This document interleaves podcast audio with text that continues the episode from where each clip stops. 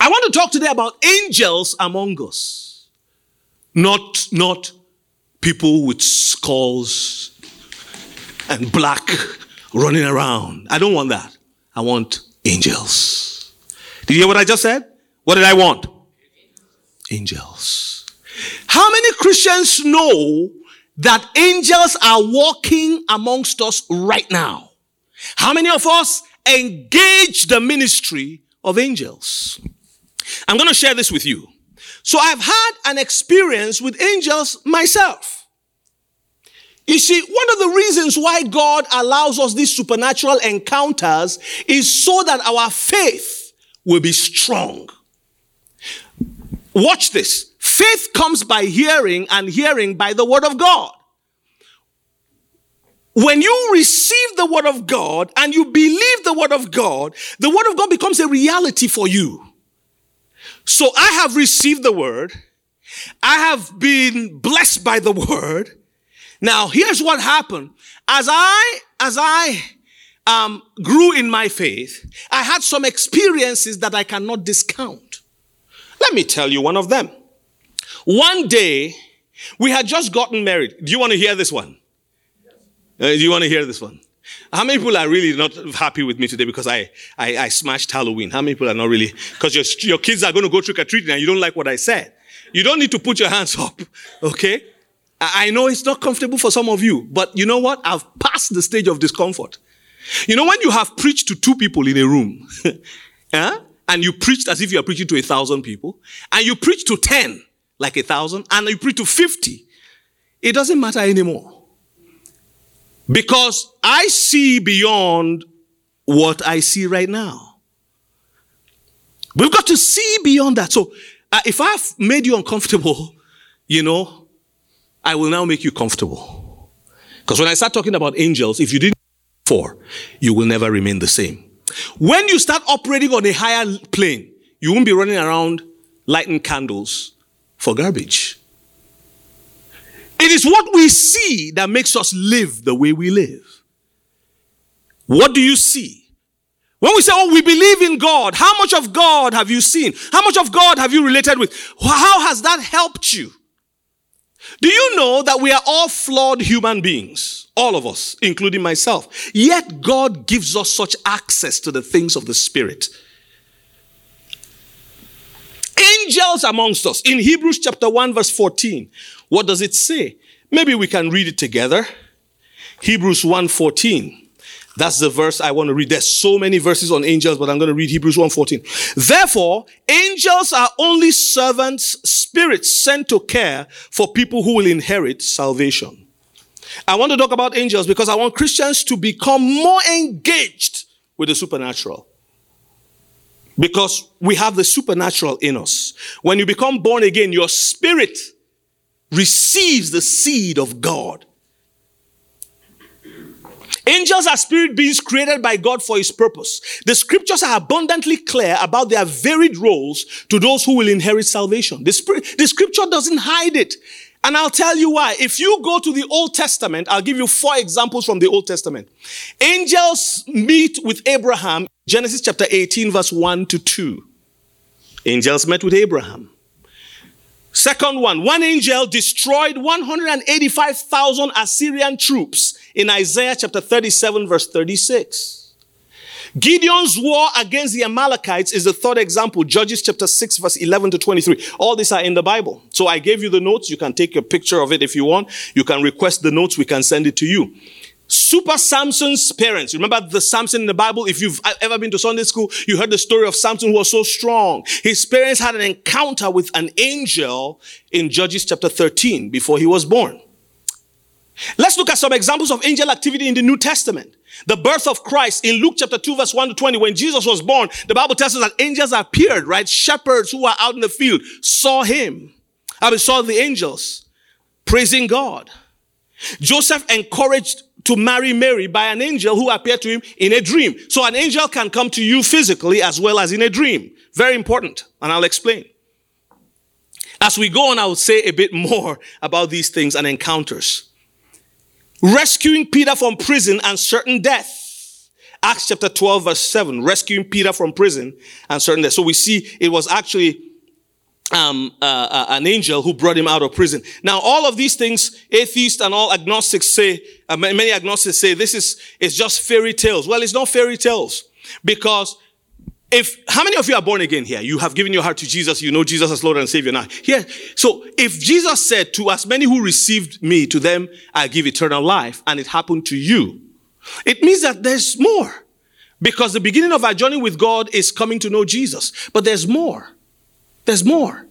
So, and that's, that's the more I'm talking about is that God wants you to actually experience fellowship with Him with no hindrance and to actually see what heaven has got for you.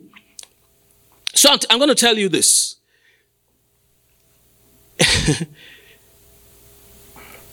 when we had we had just gotten married and um, we were living in a uh, part part of Lagos in Nigeria, my wife and I, and uh,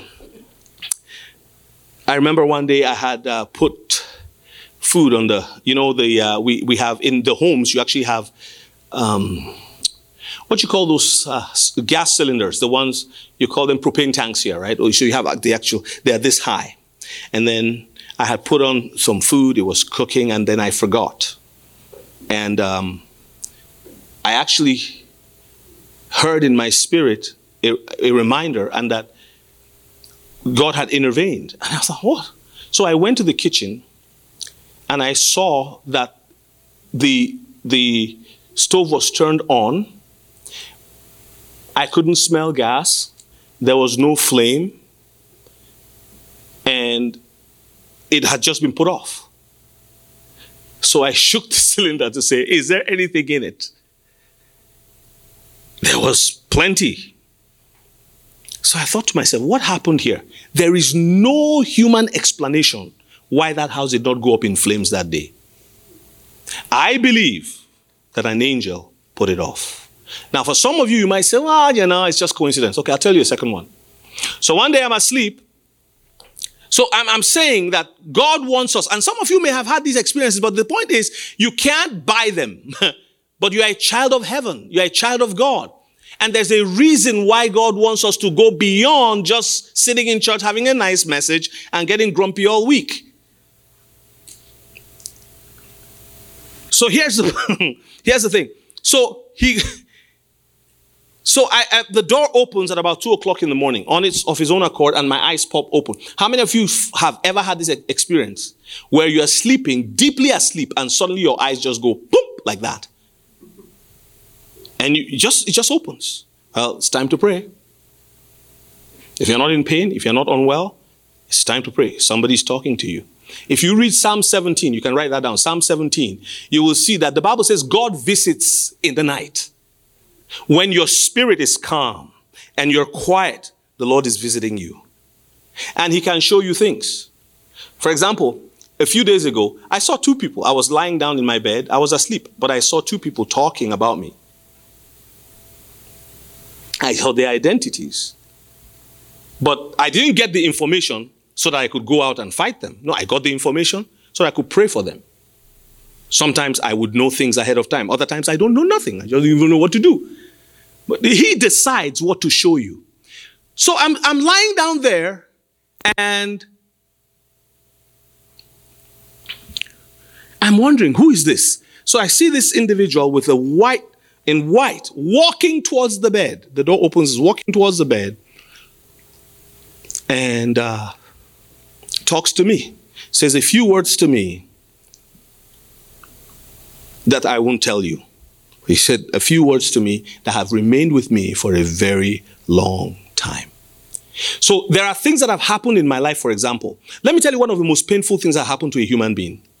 is when other human beings break your trust especially people that you love and you invest in, when they break or they lie. Now, my wife and I have had people say things about us that are not true. People have lied that are not true. Honestly, if it wasn't for God, I wouldn't be able to do this job. I would have left it long ago. If it wasn't for my supernatural encounters that I don't really like to talk about because I don't need to talk about them, I wouldn't be doing this. I'll, I'll be it, it's, it's over. This is why we need more than just hearing the word, because the hearing of the word should produce encounters, should produce the voice of God in your spirit. Do you know that every child of God has arrows being shot at them? Somebody say arrow. Arrows are being shot at you as a Christian. You, you didn't know that. If God were to open your eyes, do you know that as I, as a minister, I have arrows being shot at me? These arrows are to cause errors. Arrows to cause what? Errors. Now, here's the problem. So a Christian is over here, the arrow is shot, pam, and it's coming and it hits, boom, oh, oh, ow. And then they do something that's not really right, or they make a little mistake. Other Christians, because we're not praying, we're so full of our own stuff. You know what we do? We attack the one that has just received the arrow. Not knowing that an arrow is also waiting for us down the line. Sometimes people do things because an arrow caused an error.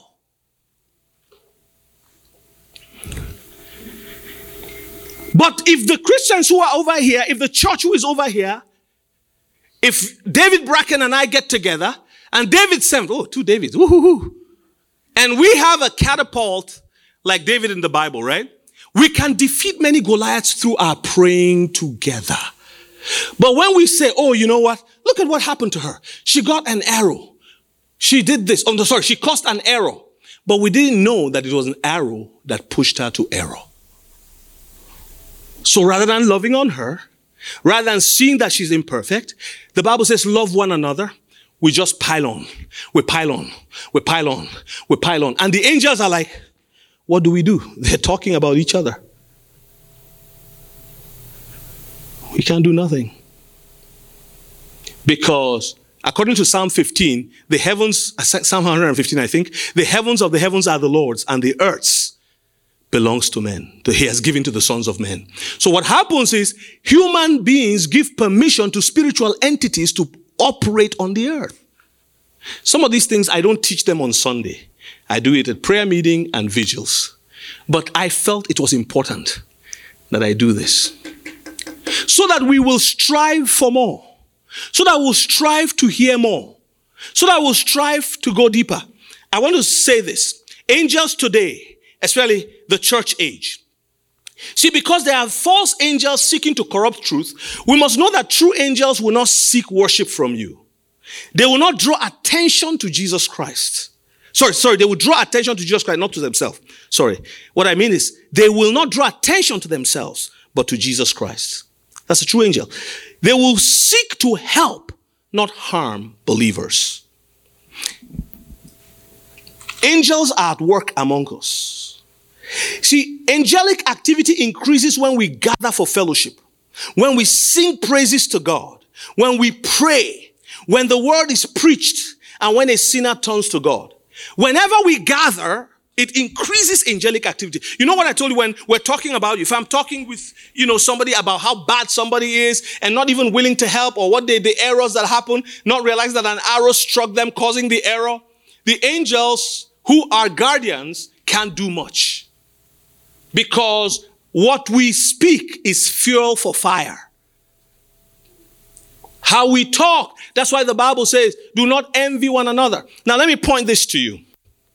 In Hebrews chapter 10 verse 25, this is one of the scriptures. If you ever take the foundation course in Joy Fountain, you would see we talk about a lot. Hebrews 10 25. Hebrews 10 25. And it says this. Let us not neglect our meeting together as some people do, but let's encourage one another, especially now that the day of his return is drawing near. Let us not neglect our meeting together. Do you know one of the reasons why he said so?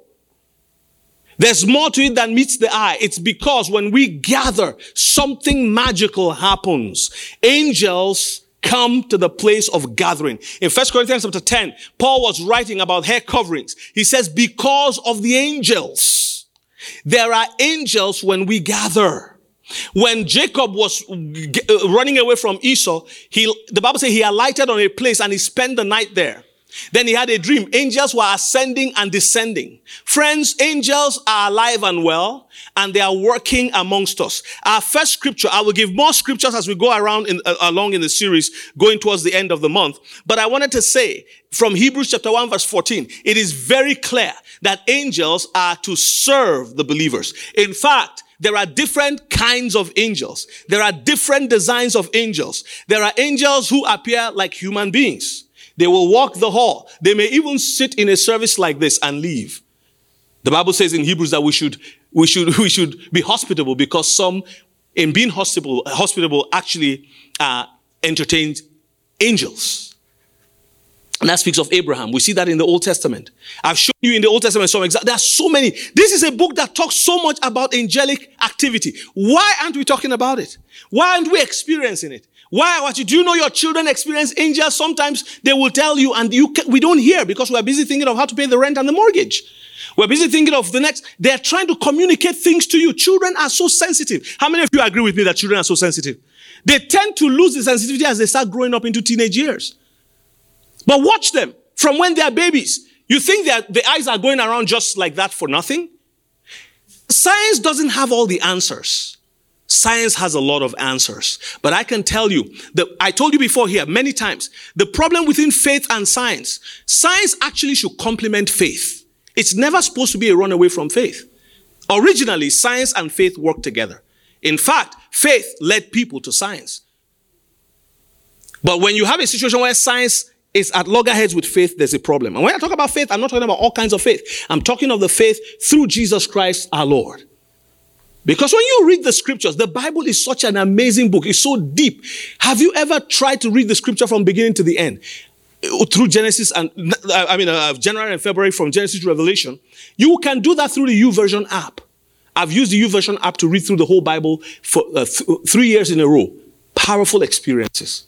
Things I never would, I, I would read and go, wow, this is here? I read it before, but now it's giving me a new meaning. It's something.